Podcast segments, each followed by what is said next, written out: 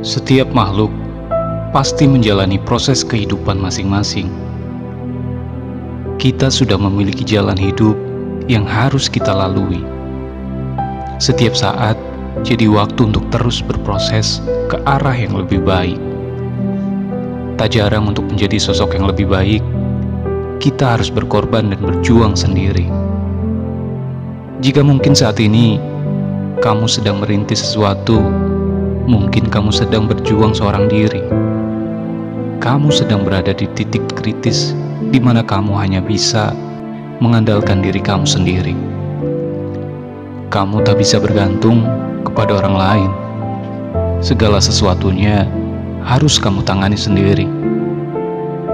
Apa pun yang sedang kamu perjuangkan saat ini, jangan berhenti atau menyerah sebelum kamu benar-benar sampai di garis akhir bercermin dari proses metamorfosis, ulat jadi kupu-kupu. Ada arti kehidupan yang begitu indah yang bisa kita petik. Tapi pada prosesnya, sebelum jadi kupu-kupu yang cantik, terkadang kamu harus rela jadi ulat dan kepompong dalam waktu yang tidak singkat.